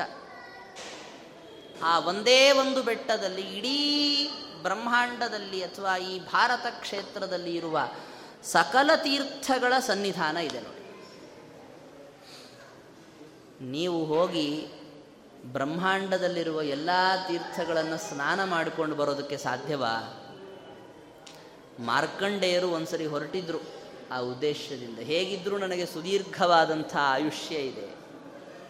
ಅದಕ್ಕೆ ಹೋಗಿ ಎಲ್ಲ ತೀರ್ಥಕ್ಷೇತ್ರಗಳ ಸ್ನಾನ ಮಾಡ್ಕೊಂಬರೋಣ ಅಂತ. ಮಧ್ಯದಲ್ಲಿ ಗರುಡ ದೇವರು ಸಿಕ್ಕರು ಆ ಸಂಭಾಷಣದಲ್ಲಿ ಅವ್ರಿಗಾದದ್ದೇನು ಅಂದರೆ, ಎಲ್ಲೆಲ್ಲೂ ಹೋಗಿ ಕಾಲ ವ್ಯರ್ಥ ಮಾಡ್ಕೋಬೇಡಿ, ವೆಂಕಟಾಚಲಕ್ಕೆ ಹೋಗಿ. ಅಲ್ಲೂ ಹತ್ತು ಹಲವಾರು ತೀರ್ಥಗಳಿವೆ. ಹೇಳಿ ಮುಗಿಸ್ಲಿಕ್ಕೆ ಸಾಧ್ಯ ಇಲ್ಲ, ಅಷ್ಟು ತೀರ್ಥಗಳಿವೆ. ನಮಗೆ ಗೊತ್ತೇ ಇಲ್ಲ, ಅಷ್ಟು ತೀರ್ಥಗಳಿವೆ. ಪ್ರಧಾನವಾಗಿ ಮೂರ್ನಾಲ್ಕು ಹೇಳ್ತಾರೆ ನೋಡಿ. ಸ್ವಾಮಿ ಪುಷ್ಕರಣಿ, ಆಕಾಶಗಂಗಾ, ಪಾಪ ವಿನಾಶನ, ಕುಮಾರಧಾರ ಮುಗಿದೋಯ್ತು. ಐದನೇ ಹೆಸರು ಅಂದರೆ ವಿಚಾರ ಮಾಡಬೇಕು ನಾವು. ದೇವತೀರ್ಥ, ತುಂಬುರು ತೀರ್ಥ ಇನ್ನೊಂದು ಎರಡು ಸಿಗ್ತವೆ. ಈ ಥರ ಹೇಳ್ತಾ ಹೋದರೆ ಎಷ್ಟು ತೀರ್ಥಗಳಿವೆ? ಎಷ್ಟು ಅದ್ಭುತವಾದ ತೀರ್ಥಗಳಿವೆ ವೆಂಕಟಾಚಲದಲ್ಲಿ ಗೊತ್ತಾ? ಒಂದೊಂದು ಹುಣ್ಣಿಮೆಗಳಲ್ಲಲ್ಲಿ ಹೋಗಿ ಸ್ನಾನ ಮಾಡಿದರೆ ಒಂದೊಂದು ಪಾಪಗಳನ್ನು ಕಳೆದುಕೊಳ್ತಾನೆ ಮನುಷ್ಯ ಅಂತ ಹೇಳುವ ನೂರಾರು ತೀರ್ಥಗಳಿವೆ. ನಮಗದರ ಪರಿಚಯವೇ ಇಲ್ಲ. ಅವೆಲ್ಲ ತೀರ್ಥಗಳಲ್ಲಿ. ಒಂದು ಸಾಕು. ಸ್ವಾಮಿ ಪುಷ್ಕರಣಿ ತೀರ್ಥ ಒಂದು ಸಾಕು. ಸಕಲ ತೀರ್ಥಗಳ ಸನ್ನಿಧಾನ ಒಂದೇ ಒಂದು ತೀರ್ಥದಲ್ಲಿ ಇರುವಂತಹದ್ದು. ಕಾರಣ ಏನು? ಎರಡು ಭಗವಂತನ ರೂಪಗಳು ಈ ಬೆಟ್ಟದ ಮೇಲೆ. ಒಂದು ಸ್ವಾಮಿ ಪುಷ್ಕರಣಿಯ ಪಶ್ಚಿಮ ಭಾಗದಲ್ಲಿ ಇರುವ ಅಶ್ವತ್ಥ ವೃಕ್ಷದ ನೆರಳಿನಲ್ಲಿರುವ ವಲ್ಮೀಕದಲ್ಲಿ ವರಾಹ ವದನೋ ಹರಿಹಿ, ತಸ್ಯಾಹ ಪಶ್ಚಿಮ ದಿಗ್ಭಾಗೆ ವರಾಹ ವದನೋ ಹರಿಹಿ. ಧರಾಂ ಆಲಿಂಗ್ಯ ವಲ್ಮೀಕೆ ಆಸ್ತೆ ಪಿಪ್ಪಲರಾಜಿತೆ. ಇದು ಒಂದು ವರಾಹ ರೂಪ ಇನ್ನು ಸ್ವಾಮಿ ಪುಷ್ಕರಣಿಯ ದಕ್ಷಿಣ ಭಾಗದಲ್ಲಿ ನೀವು ಹೋದರೆ ಹುಣಸೆಹಣ್ಣಿನ ಮರದ ಕೆಳಗಿರುವ ವಲ್ಮೀಕದಲ್ಲಿ ಶ್ರೀನಿವಾಸ ದೇವರು ವರಾಹದೇವರಿಗೆ ಹೇಳದೆ ಹತ್ತು ಸಾವಿರ ವರ್ಷ ವಲ್ಮೀಕದಲ್ಲಿ ಭಗವಂತ ಬಚ್ಚಿಟ್ಕೊಂಡು ಕೂತಿದ್ದ ನೋಡಿ, ಮೇಲಿಂದ ಇಳಿದು ಬಂದು. ಯಾರಿಗೂ ಹೇಳಿಲ್ಲ. ತಲೆಮರೆಸ್ಕೊಂಡು ಕೂತ್ಕೊಂಡು ಬಿಟ್ಟಿದ್ದ. ಈ ಹಸುವಿನ ಕಥೆ ಕೇಳ್ತೀರಿ. ಬ್ರಹ್ಮದೇವರು ಹಸುವಿನ ರೂಪದಲ್ಲಿ ಬಂದರು, ಹಾಲು ಸುರಿಸ್ತಾ ಇದ್ರು, ಗೋಪಾಲಕ ಹೊಡೆಯೋದಕ್ಕೆ ಬಂದ. ಶ್ರೀನಿವಾಸ ದೇವರೇ ತಮ್ಮ ತಲೆ ಕೊಟ್ಕೊಂಡ್ರು, ತಲೆ ಗಾಯ ಆಗ್ಬಿಡ್ತು. ಔಷಧಿ ಹಚ್ಕೊಳಕ್ಕೆ ಶುರು ಮಾಡಿದ್ರು. ಇನ್ನೂ ಮುಗಿದಿಲ್ಲ ಅಂತ ಕಾಣುತ್ತೆ ಔಷಧಿ ಹಚ್ಕೊಳ್ಳೋದು. ಭಗವಂತನ ನಾಟಕ ಭಾಳ ಅದ್ಭುತವಾಗುತ್ತೆ ಕೆಲವು ಸರಿ ಏನೇ ಬಂದು ತಾಕಿದರೂ ಅವನಿಗೇನೂ ಆಗೋದೇ ಇಲ್ಲ. ಕೆಲವು ಸರಿ ಸಣ್ಣ ಪುಟ್ಟ ಸಮಸ್ಯೆಗಳಿಗೂ ಕೂಡ, ಅಯ್ಯೋ, ತುಂಬ ದೊಡ್ಡ ಸಮಸ್ಯೆ ಆಗ್ಬಿಡ್ತು ಅಂತಾನೆ. ಗಾಯಕ್ಕೆ ಔಷಧ ಕೊಟ್ಟವರು ಯಾರೋ? ಬೃಹಸ್ಪತಿ ಆಚಾರ್ಯರು. ಅವ್ರು ಹೇಳಿದ್ರಂತೆ, ಹತ್ತಿ ಮರದ ಹಾಲು, ಎಕ್ಕೆ ಗಿಡದ ಹಾಲು ಎರಡೂ ಸೇರಿಸ್ಬಿಟ್ಟು ಹತ್ತಿ ಮೇಲೆ ಇಟ್ಕೊಂಡು ಹಚ್ಕೊಳ್ಳಿ ಅಂತ. ದಿವಸ ಬೆಳಗ್ಗೆ ಎದ್ದೋಗಿ ತೊಗೊಂಬರ್ಬೇಕು ಅದನ್ನು ಹಾಗೆ ತಂದು ಶೇಖರಣೆ ಮಾಡಿ ಇಟ್ಕೊಳ್ಳೋ ಆಗಿಲ್ಲ ದಿವಸ ಹೊಸದಾಗಿ ಔಷಧ ತೊಗೊಂಡ್ಬರ್ಬೇಕು, ಹಚ್ಕೋಬೇಕು. ಆ ಥರ ಮಾಡಬೇಕಾದ್ರೆ ವರಾಹ ದೇವ್ರ ಕೈಯಲ್ಲಿ ಸಿಕ್ಕಾಕೊಂಡ್ಬಿಟ್ರು ಒಂದ್ಸರಿ. ಅದೆಲ್ಲ ಬೆಟ್ಟ ಯಾರದು? ವರಾಹ ದೇವರದ್ದು. ಇನ್ನೊಬ್ಬರ ಮನೆಯಲ್ಲಿ ಹೇಳದೆ ಕೇಳದೆ ಇಷ್ಟು ದಿವಸ ಇದ್ಬಿಟ್ಟಿದ್ದಾರೆ. ಏನಂತಾರೋ ಏನೋ. ಈಗಾದರೂ ಹೇಳೋಣ. ಇಷ್ಟು ದಿವಸ ಅಂತೂ ಇದ್ದಿದ್ದಾಗ ಹೋಗಿದೆ ಇನ್ಮೇಲಾದರೂ ಹೇಳೋಣ. ನೋಡಿ ವರಾಹ ದೇವರೇ, ನಾವು ನಿಮ್ಮ ಮನೆಯಲ್ಲಿ, ನಿಮ್ಮ ಇದೇ ಬೆಟ್ಟದಲ್ಲಿ ಕಲಿಯುಗ ಮುಗಿಬೇಕು, ಅಲ್ಲಿ ತನಕ ಇರಬೇಕು ಅಂದ್ಕೊಂಡಿದ್ದೀನಿ ನೀವೊಂದಿಷ್ಟು ಜಾಗ ಕೊಡಿ ಅಂತ ಕೇಳಿ. ವರಾಹ ದೇವರಂದರು ನಾವು ತುಂಬ ವ್ಯಾವಹಾರಿಕರು, ದುಡ್ಡು ಕೊಟ್ಟು ಕೊಂಡ್ಕೊಳ್ಳಿ ಶ್ರೀನಿವಾಸ ದೇವರು ಹೇಳಿದ್ದೇನು ಗೊತ್ತಾ? ನನ್ನ ಹತ್ರ ದುಡ್ಡಿಲ್ಲ. ವೈಕುಂಠದ ಅಧಿಪತಿ ಭೂಮಿ ಕೆಳಗಿಳಿದು ಬಂದಿದ್ದಾನೆ, ದುಡ್ಡಿಲ್ವಾ? ಜನ ಅನ್ಬೇಕು. ನೋಡಿ, ಬರೀ ಕೈಯಲ್ಲಿ ಬಂದಿದ್ದೀನಿ ಏನೂ ಇಲ್ಲ ಕೈಯಲ್ಲಿ. ಒಂದೇ ಒಂದು ಕೊಡ್ತೀನಿ. ಏನದು? ಗೌರವಧನ. ಗೌರವಧನ ಅಂದ್ರೆ ಏನು ಗೊತ್ತಾ? ಎಲ್ಲ ಲೋಕದಲ್ಲಿ ಗೌರವಧನ ಅಂತಾರೆ. ಸಂಭಾವನೆ ಕೊಡ್ಬೇಕಾದ್ರೆ ಗೌರವಧನ ಅಂತಾರೆ. ಅದಕ್ಕೆ ಅರ್ಥ ಏನು? ಗೌರವದಿಂದ ಕೊಡೋಧನ ಅಂತ ಅರ್ಥ. ಇದು ಹಾಗಲ್ಲ. ಗೌರವನೇ ಧನ ಅಷ್ಟೆ. ನಿಮಗೆ ನಾನು ಗೌರವವನ್ನು ಕೊಡ್ತೀನಿ. ನಿಮಗೆ ಬೆಲೆ ಕೊಡ್ತೀನಿ. ಅದೇ ನಾನು ನಿಮಗೆ ಕೊಡುವ ಧನ ಅಷ್ಟೆ. ಬಿಟ್ಟರೆ ಬೇರೆ ಏನೂ ಇಲ್ಲ. ಏನದು ಅಂತ ಕೇಳಿದ ದೇವರು ವರಹದೇವ ಆವಾಗ ಶ್ರೀನಿವಾಸ ದೇವರು ಹೇಳಿದರು, ಪ್ರಥಮಂ ದರ್ಶನಂ ಚ ಸ್ಯಾತ್, ನೈವೇದ್ಯಂ ಕ್ಷೀರಸೇಚನಂ. ಇದಮೇವ ವರಂ ದ್ರವ್ಯಂ ದದಾಮಿ ಕರುಣಾನಿಧೇ. ನಾನು ಕೊಡೋದು, ನನ್ನ ದರ್ಶನಕ್ಕೆ ಅಂತ ಬಂದಂತಹ ಭಕ್ತರು, ಮೊದಲು ನನ್ನ ದರ್ಶನ ಮಾಡೋಕ್ಕಿಂತ ಮುಂಚೆ ನಿಮ್ಮ ದರ್ಶನ ಮಾಡಬೇಕು. ನನಗೆ ಕ್ಷೀರಾಭಿಷೇಕ ಆಗೋಕ್ಕಿಂತ ಮುಂಚೆ ನಿಮಗೆ ಕ್ಷೀರಾಭಿಷೇಕ. ನನಗೆ ನೈವೇದ್ಯ ಆಗೋಕ್ಕಿಂತ ಮುಂಚೆ ನಿಮಗೆ ನೈವೇದ್ಯ. ಸಾಕಲ್ಲ? ಯೋ, ಬೇಕಾದಷ್ಟಾಯಿತು. ವರಾದೇವರಿಗೆ ಭಾಳ ಖುಷಿಯಾಗ್ಬಿಡ್ತು. ನೋಡಿ, ಭಗವಂತ ಈ ಎರಡು ರೂಪಗಳಲ್ಲಿ ಈ ತರಹ ನಟನೆ ಮಾಡಿ ಏನು ತೋರಿಸ್ಕೊಟ್ಟ ಗೊತ್ತಾ? ನಾವು ಭೂಮಿಯಲ್ಲಿದ್ದೇವೆ. ಇದು ಭೂಮಿ ಯಾರದು? ವರಾಹದೇವರದು. ವರಾಹದೇವರೇ ಇದನ್ನು ಪಾತಾಳದಿಂದ ತಂದು ಮೇಲೆ ಇಟ್ಟದ್ದು. ಒಂದು ಬೆಟ್ಟ ವೆಂಕಟಾಚಲ ಮಾತ್ರ ವರಾಹದೇವರದ್ದಲ್ಲ ರೀ ಇದು ಇಡೀ ಭೂಮಂಡಲವೇ ವರಾಹದೇವರದ್ದು. ನಾವಿಲ್ಲಿದ್ದೇವೆ, ನಾವು ನಾವೇ ಮನೆ ಕಟ್ಟಿಕೊಂಡಿದ್ದೇವೆ. ಯಾರನ್ನು ಕೇಳಿ ಕಟ್ಟಿದ್ದೀವಿ ನಾವು? ಹೇ, ನಾವು ಇಂಥವ್ರ ಹತ್ರ ಕೊಂಡ್ಕೊಂಡಿದ್ದೀವ್ರಿ, ದುಡ್ಡು ಕೊಟ್ಟಿದ್ದೀವಿ, ಎಲ್ಲ ಕಾಗದ ಪತ್ರಗಳಿದೆ. ವರಾಹದೇವರಂತಾರೆ, ನಾನೇನು ಸಹಿ ಹಾಕಿಲ್ಲ ಅಂತಾರೆ ಅವರು. ಯಾವನೋ ಒಬ್ಬನು ನನ್ನದು ಅಂತ ಹೇಳ್ದ, ನೀವು ಅವನಿಗೆ ದುಡ್ಡು ಕೊಟ್ರಿ, ಕೊಂಡ್ಕೊಂಡ್ರಿ, ಅವನದು ಅಲ್ವಲ್ಲ ಇದು ಇದು ವಾಸ್ತವಿಕವಾಗಿ ನನ್ನದು ನನ್ನ ಹತ್ರ ಕೇಳಿದ್ರ ಅಂತಾರವ್ರು ನಾವು ಭೂಮಿಯ ಮೇಲೆ ಅಧಿಕೃತವಾಗಿ ವಾಸ ಮಾಡಬೇಕಾದ್ರೆ ಯಾರ ಅನುಮತಿ ಬೇಕು? ವರಾಹದೇವರ ಅನುಮತಿ ಬೇಕು. ಅಂದರೆ ಭಗವಂತನ ಅನುಮತಿ ಬೇಕು. ಯಾಕೆ? ಈ ಜಾಗ ಭಗವಂತನದ್ದು. ಏನೋ ಇಷ್ಟು ದಿವಸ ಗೊತ್ತಿಲ್ಲದೆ ಹಾಗೆ ಇದ್ಬಿಟ್ಟಿದ್ದೀವಿ ಇದು ಪರಮಾತ್ಮನ ಜಾಗ, ನಾವು ಅವನ ಅನುಮತಿಯನ್ನು ಪಡೆಯದೆ, ಅನುಮತಿ ಕೇಳಿದರೆ ಅವನೇನು ಇಲ್ಲ, ಬೇಡ ಅಂತಿದ್ದೇನು, ನಿಮಗಾಗಿ ಅಂತಲೇ ಮಾಡಿಟ್ಟಿದ್ದದು ಈ ಮನೇಲಿ ಹೇಳ್ತಿರ್ತಾರೆ ನೋಡಿ ಏನೋ ಒಂದಿಷ್ಟು ಉಂಡೆಗಳನ್ನು ಮಾಡಿಟ್ಟಿರ್ತಾರೆ. ಹುಡುಗ ಬಂದೇನು ಮಾಡ್ದ, ಹೇಳ್ದೆ ಕೇಳದೆ ತಗೊಂಡು ತಿಂದುಬಿಟ್ಟ. ತಂದೆ ತಾಯಿ ಬೈದರು, ಯಾಕೆ ಇದನ್ನ ಆ ಥರ ಹೇಳ್ದೆ ಕೇಳದೆ ತಗೊಂಡು ತಿಂದಿನಿ ನಾವು ಕೇಳಿದ್ರೇನು ಬೇಡ ಅಂತಿದ್ವೇನು ನಿನಗೆ ಅಂತಲೇ ಮಾಡಿಟ್ಟಿದ್ದದು ಅಂತಂತಾರೆ. ಅಂದ್ರೇನು? ಒಂದು ಅನುಮತಿಯನ್ನು ಕೇಳೋದು ಅಂತನ್ನೋದು ಕ್ರಮ. ಭಗವಂತನ ಅನುಮತಿಯನ್ನು ಪಡೆದು ಅವನು ನಮಗಾಗಿ ಇಂಥ ಇಷ್ಟು ವಿಶಾಲವಾದ ಭೂಮಂಡಲವನ್ನು ನಿರ್ಮಾಣ ಮಾಡಿ ಕೊಟ್ಟಿದ್ದಾನಲ್ಲ, ಅದಕ್ಕೆ ಅಂಥೇಳಿ ಅವನಿಗೆ ಅದಕ್ಕೆ ಪ್ರತಿಯಾಗಿ ನಾವೇನಾದರೂ ಸಲ್ಲಿಸಿ ಈ ಭೂಮಿಯಲ್ಲಿ ವಾಸ ಮಾಡಿದರೆ ನಾವು ಅರ್ಹತೆಯನ್ನು ಪಡೆದುಕೊಂಡ್ವಿ ಅಂತ. ಏನು ಕೊಡಬೇಕು ದೇವರಿಗೆ? ದುಡ್ಡು ಕೊಡಬೇಕಾ? ನಾವೇನು ದುಡ್ಡು ಕೊಡ್ತೀವಿ? ನಾವು ಹಾಗೆ ಮೇಲಿಂದ ಖಾಲಿ ಕೈಯಲ್ಲೇ ಬಂದವರು. ಈ ಭೂಮಿಯಲ್ಲಿ ಹುಟ್ಟಿದ್ದೇವೆ, ಹುಟ್ಟಬೇಕಾದರೂ ಖಾಲಿ ಕೈಯಲ್ಲಿ ಹುಟ್ಟಿ ಸಾಯಬೇಕಾದರೂ ಖಾಲಿ ಕೈಯಲ್ಲಿ ಸಾರುವ ವ್ಯಕ್ತಿಗಳು ನಾವು. ನಮ್ಮಲ್ಲೇನಿದೆ ದೇವರಿಗೆ ಕೊಡಲಿಕ್ಕೆ ಅಂತ? ಅದರ ಮಧ್ಯದಲ್ಲಿ ನಮಗೇನು ಸಿಕ್ಕಿದೆ? ಎಲ್ಲ ದೇವರಿಂದಲೇ ಸಿಕ್ಕಿದ್ದು ಮತ್ತೆ. ಅದನ್ನು ಏನಂತ ದೇವರಿಗೆ ಕೊಡೋದು? ಶ್ರೀನಿವಾಸ ದೇವರು, ವರಾಹ ದೇವರಿಗೆ ಏನು ಕೊಟ್ಟರೋ ಅದನ್ನೇ ನಾವು ಭಗವಂತನಿಗೆ ಕೊಟ್ಟರೆ ಈ ಭೂಮಿಯಲ್ಲಿ ಇರೋದಕ್ಕೆ ಒಳ್ಳೆ ಅರ್ಹತೆಯನ್ನು ಗಳಿಸ್ಕೊಳ್ತೀವಿ.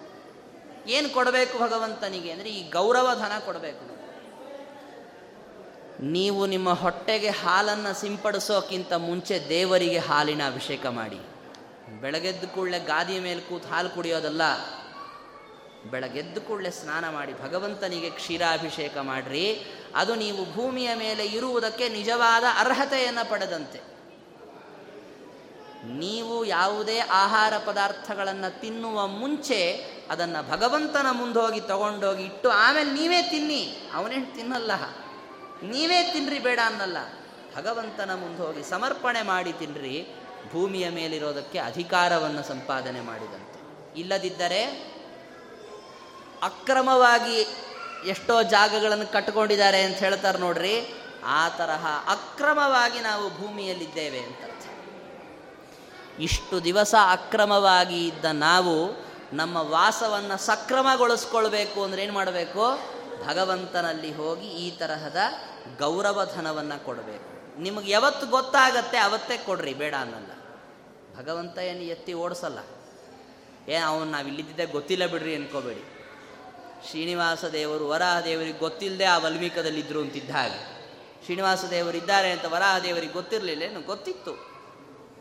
ಪರಮಾತ್ಮನದ್ದು ಹೇಗೆ ಅಂತಂದರೆ ನೀವು ಅಪರಾಧ ಮಾಡ್ತಾ ಇದ್ದೀರಿ ಅಂತಾದಾಗಲೂ ಅವನೇನು ಮಾಡ್ತಾನೆ? ಒಂದಿಷ್ಟು ಸುದೀರ್ಘ ಕಾಲ ಅವಕಾಶ ಕೊಡ್ತಾನೆ ನಿಮ್ಮ ಅಪರಾಧವನ್ನು. ನೀವು ತಿದ್ದುಕೊಳ್ಳೋದಕ್ಕೆ ಅಂತ. ಹೇಗಪ್ಪ ತಿದ್ದುಕೊಳ್ತೀರಿ? ಏನಾದರೂ ಮಾಡ್ತೀರಾ? ನಿಮಗೆ ಸ್ವಂತ ತಿಳಿಯತ್ತಾ? ಯಾರು ಹೇಳಿದ್ದಕ್ಕಾದರೂ ಸರಿ ಮಾಡ್ಕೊಳ್ತೀರಾ? ಅಲ್ಲಿ ತನಕ ನೀವು ಸಕ್ರಮವಾಗಿ ಇದ್ದರೆ ಏನು ಸೌಲಭ್ಯಗಳಿರಬೇಕೋ? ನೀವು ಅಕ್ರಮವಾಗಿದ್ದಾಗೂ ಆ ಸೌಲಭ್ಯ ಭಗವಂತ ಕೊಟ್ಟಿರ್ತಾನೆ. ಯಾಕೆ? ಯಾವತ್ತಾರೂ ಒಂದು ದಿವಸ ಇವರು ತಿದ್ದುಕೊಳ್ಬಹುದು.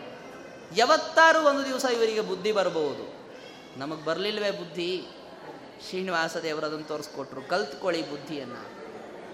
ಭಗವಂತ ನಿಮಗೆ ಇಂತಹ ಅಪರೂಪದ ದೇಹ ಕೊಟ್ಟಿದ್ದಾನೆ. ಅರ್ಥ ಮಾಡಿಕೊಳ್ಳೋದಕ್ಕೆ, ವಿಚಾರ ಮಾಡುವುದಕ್ಕೆ ಅಂತ ಬುದ್ಧಿಯನ್ನು ಕೊಟ್ಟಿದ್ದಾನೆ. ಯಾವ್ಯಾವುದನ್ನೋ ಯೋಚನೆ ಮಾಡ್ತೀರಿ. ನಿಮಗೆ ನೋಡುವುದಕ್ಕೆ ಕೇಳುವುದಕ್ಕೆ ಇಂದ್ರಿಯಗಳನ್ನು ಭಗವಂತ ಕೊಟ್ಟಿದ್ದಾನೆ. ಊಟ ಮಾಡುವುದಕ್ಕೆ ಆಹಾರವನ್ನು ಕೊಟ್ಟಿದ್ದಾನೆ. ಓಡಾಡುವುದಕ್ಕೆ ಈ ಭೂಮಿಯನ್ನು ನಿರ್ಮಾಣ ಮಾಡಿದ್ದಾನೆ. ಉಸಿರಾಡುವುದಕ್ಕೆ ಗಾಳಿ ಕೊಟ್ಟಿದ್ದಾನೆ. ಇಷ್ಟೆಲ್ಲ ಪದಾರ್ಥಗಳನ್ನು ಸೃಷ್ಟಿ ಮಾಡಿದ ಭಗವಂತನಿಗೆ ನೀವೇನು ಬೇರೆ ಕೊಡಬೇಕಾದದ್ದಿಲ್ಲ. ಕೇವಲ ಒಂದು ಏನು ಅಂತಂದರೆ ಭಗವಂತನೇ ಇದನ್ನು ನಮಗೆ ಕೊಟ್ಟಿದ್ದು ಅನ್ನೋ ಒಂದು ಅನುಸಂಧಾನದೊಂದಿಗೆ ನೀವು ವರ್ತಿಸಿದರೆ ಯದ್ಯಪಿ ಪ್ರತಿ ಕ್ಷಣದಲ್ಲೂ ನೀವು ಈ ಅನುಸಂಧಾನ ಮಾಡಿಕೊಳ್ಬೇಕು, ನಿಮಗಾಗಲ್ಲ ಗೊತ್ತು. ಬೆಳಗ್ಗೆ ಒಂದು ಸರಿ ರಾತ್ರಿ ಒಂದು ಆದರೂ ಈ ಕೆಲಸ ಮಾಡ್ರಪ್ಪ. ಇದು ಒಂದು. ಇನ್ನೊಂದು, ನಿಮಗಿಷ್ಟೆಲ್ಲ ಭಗವಂತ ಕೊಟ್ಟಿದ್ದಕ್ಕೆ ಈ ವಿಚಾರವನ್ನು, ಎಲ್ಲವನ್ನೂ ಭಗವಂತ ನೀಡಿದ್ದಾನೆ ಅನ್ನುವ ವಿಚಾರವನ್ನು ನೀವು ಮತ್ತೊಬ್ಬರಿಗೆ ತಿಳಿಸ್ಕೊಡಿ. ಒಬ್ಬರಿಗಾದರೂ ಕಡಿಮೆ ಪಕ್ಷ. ನೀವೇನು ಸಾವಿರಾರು ಜನರಿಗೆ ಹೇಳ್ಕೊಡಿ, ನಾವೇನು ಹೇಳಲ್ಲ. ಒಬ್ಬರಿಗಾದರೂ ನಿಮ್ಮ ಮಕ್ಕಳಿಗೆ, ನಿಮ್ಮ ಶಿಷ್ಯರಿಗೆ ಯಾರು ಒಂದು ನಾಲ್ಕು ಜನರಿಗೆ ನೀವು ತಿಳಿದ ಭಗವಂತನ ಈ ಮಹಿಮೆಯನ್ನು ತಿಳಿಸಿಕೊಟ್ರೆ ನೀವು ಈ ದೇಹವನ್ನು ಪಡೆದುಕೊಂಡಿದ್ದು, ನೀವು ಈ ಭೂಮಿಯಲ್ಲಿ ವಾಸ ಮಾಡಿದ್ದು, ಇದೆಲ್ಲವೂ ಕೂಡ ಸಾರ್ಥಕ ಅಂತ ಕರೆಸಿಕೊಳ್ಳುತ್ತೆ. ಇದನ್ನು ಶ್ರೀನಿವಾಸ ದೇವರು ಈ ತರಹ ಮಾಡಿ ತೋರಿಸ್ಕೊಟ್ಟಿದ್ದು. ವರಾಹ ದೇವರಿಗೆ ಕೊಟ್ಟಿದ್ದು, ಮಾಡಿದ್ದು, ಇವೆಲ್ಲ ನಾಟಕದ ತಾತ್ಪರ್ಯ ಏನೋ? ಇದು ಹೇಗೆ ಬದುಕಬೇಕು ಅಂತ ಜೀವನದ ಕಲೆಯನ್ನು ಭಗವಂತ ಈ ಮೂಲಕವಾಗಿ ನಮಗೆ ತೋರಿಸಿಕೊಟ್ಟ.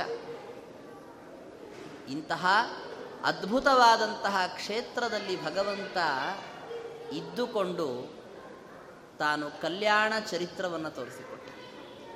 ಪದ್ಮಾವತಿಯನ್ನು ವಿವಾಹ ಮಾಡಿಕೊಂಡ ಆ ಒಂದು ಪದ್ಮಾವತಿಯ ವಿವಾಹದ ಹಿನ್ನೆಲೆಯಲ್ಲಿ ಎಷ್ಟು ಕೆಲಸಗಳು ಗೊತ್ತಾ ಭಗವಂತನಿಗೆ? ಯಾಕೆ ದೇವರು ಪದ್ಮಾವತಿಯನ್ನು ಮದುವೆ ಮಾಡಿಕೊಂಡ? ಬಕುಲಾವತಿದು ಅವಳಿಗೊಂದು ಅನುಗ್ರಹ ಮಾಡಬೇಕಾಗಿತ್ತು. ಆ ಕಡೆ ಆಕಾಶ ರಾಜ ಅವನಿಗೆ ಅನುಗ್ರಹ ಮಾಡಬೇಕಾಗಿತ್ತು. ಈ ಎಷ್ಟು ಕೆಲಸಗಳು ಭಗವಂತನಿಗೆ?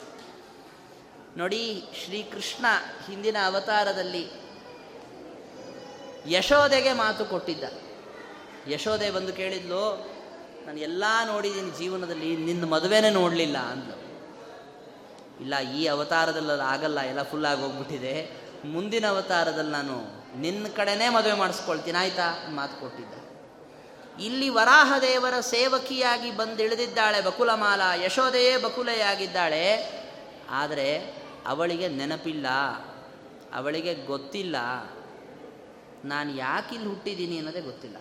ಸೇವೆ ಮಾಡ್ತಾ ಇದ್ದ ನಮ್ಮದು ಇಷ್ಟೇ ಹಣೆ ಬಾರ ನಾವು ಯಾಕೆ ಈ ಭೂಮಿಯಲ್ಲಿ ಹುಟ್ಟಿದ್ದೇವೆ ಗೊತ್ತುಂಟ ನಮಗೆ?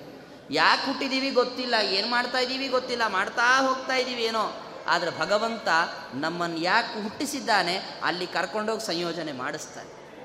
ನೋಡಿ, ಬಕುಲಮಾಲನ್ನು ಭಗವಂತ ಸಂಯೋಜನೆ ಮಾಡಿಕೊಂಡು ತುಂಬ ದಿವಸ ಅವಳ ಸೇವೆ ಮಾಡಿಸ್ಕೊಂಡ.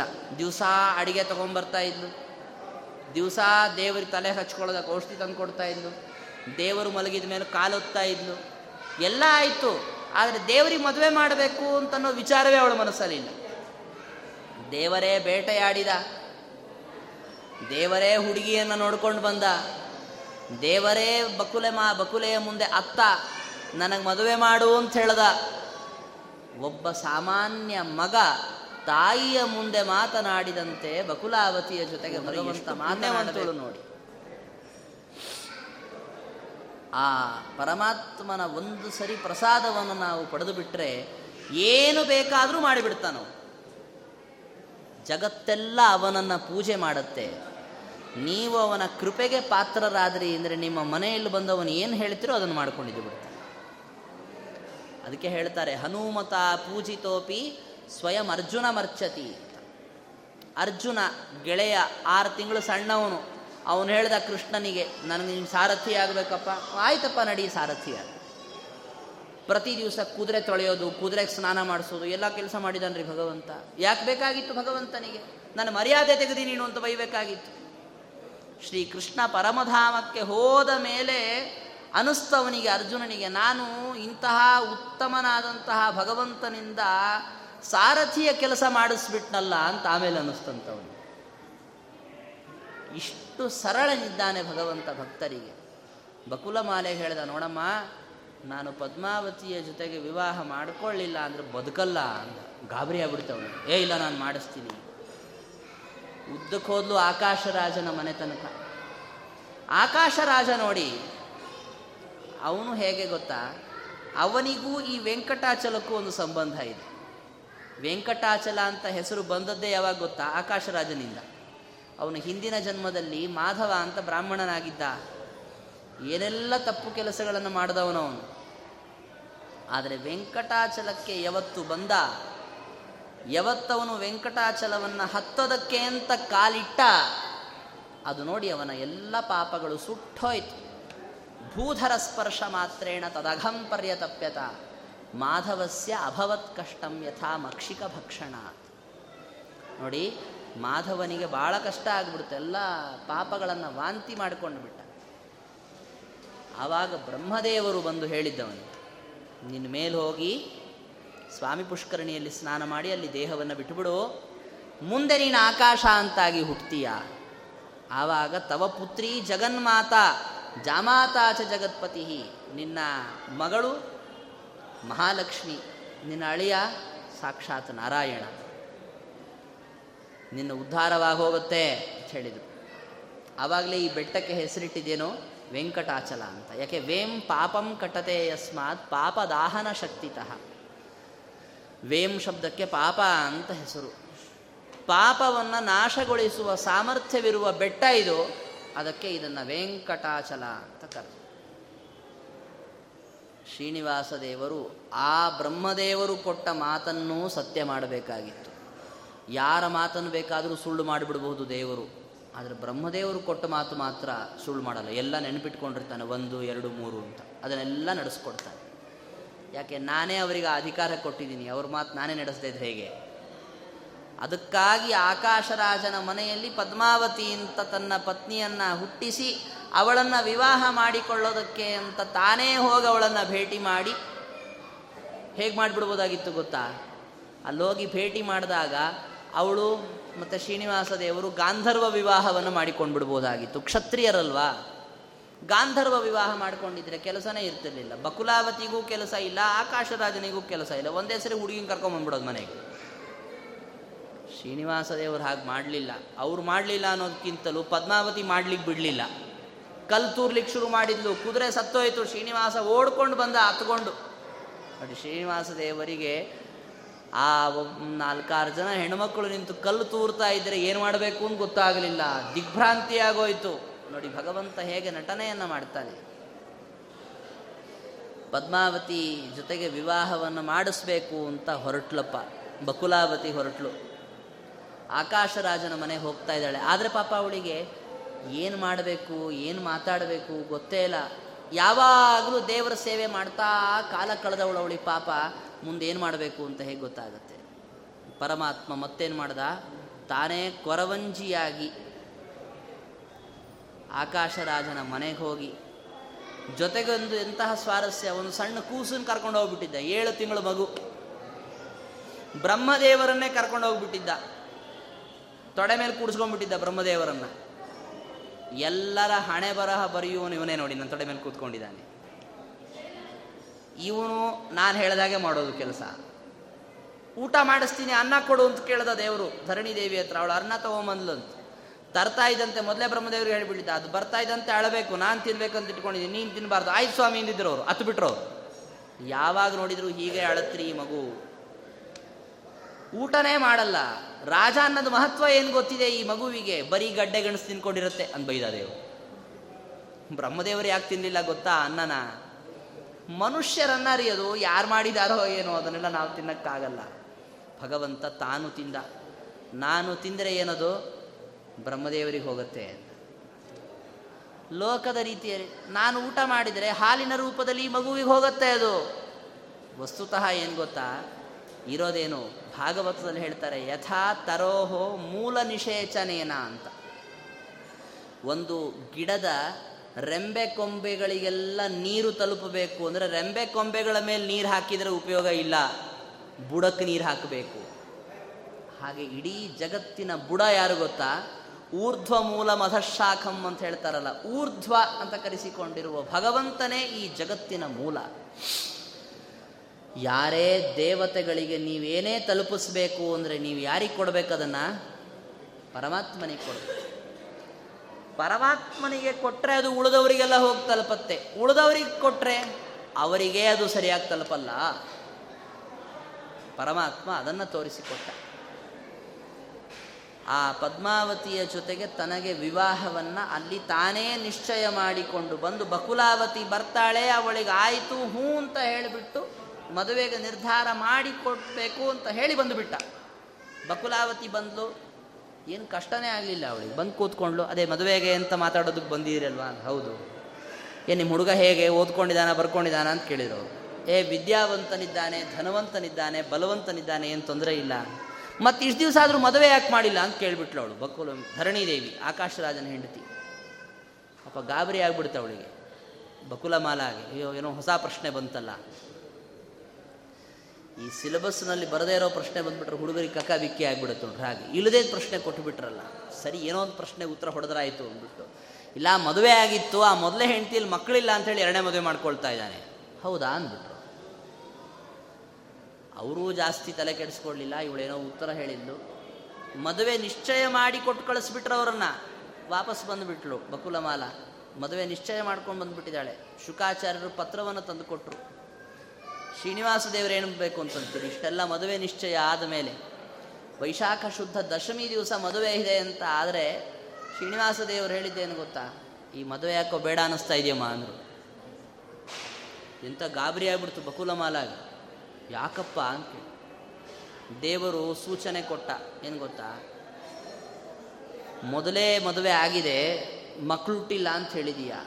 ನಾನು ಯಾರು ಬಾಂಧವರನ್ನು ಕರ್ಕೊಂಬಂದರೆ ಅವರೆಲ್ಲ ನನ್ನ ಮಕ್ಕಳು, ಮೊಮ್ಮಕ್ಕಳು, ಮರಿ ಮಕ್ಕಳೇ ಇದ್ದಾರೆ. ಇವ್ರು ಯಾರು ಅಂತ ಕೇಳ್ತಾರೆ ಅವರು. ನನ್ನ ಮಗ ಅನ್ಬೇಕು. ಮಕ್ಕಳು ಹುಟ್ಟಿಲ್ಲ ಅಂತ ಹೇಳಿದ್ರಲ್ರಿ, ಮತ್ತೆ ಆವಾಗ ಅಂತ ಕೇಳ್ತಾರೆ. ಏನು ಮಾಡ್ತೀರಿ ಹೇಳಿ? ಅದಕ್ಕೆ ಯಾವಾಗಲೂ ಉತ್ತರ ಹೇಳಬೇಕಾದ್ರೆ ಭಾಳ ಹುಷಾರಾಗಿ ಹೇಳಬೇಕು. ನಾವು ಮೊದಲೊಂಥರ ಹೇಳಿ, ಅನಂತರದಲ್ಲಿ ಸಿಕ್ಕಾಕೊಂಡು, ಅದಕ್ಕಿಂತ ಹೇಳದೇ ಇರೋದು ವಾಸಿ.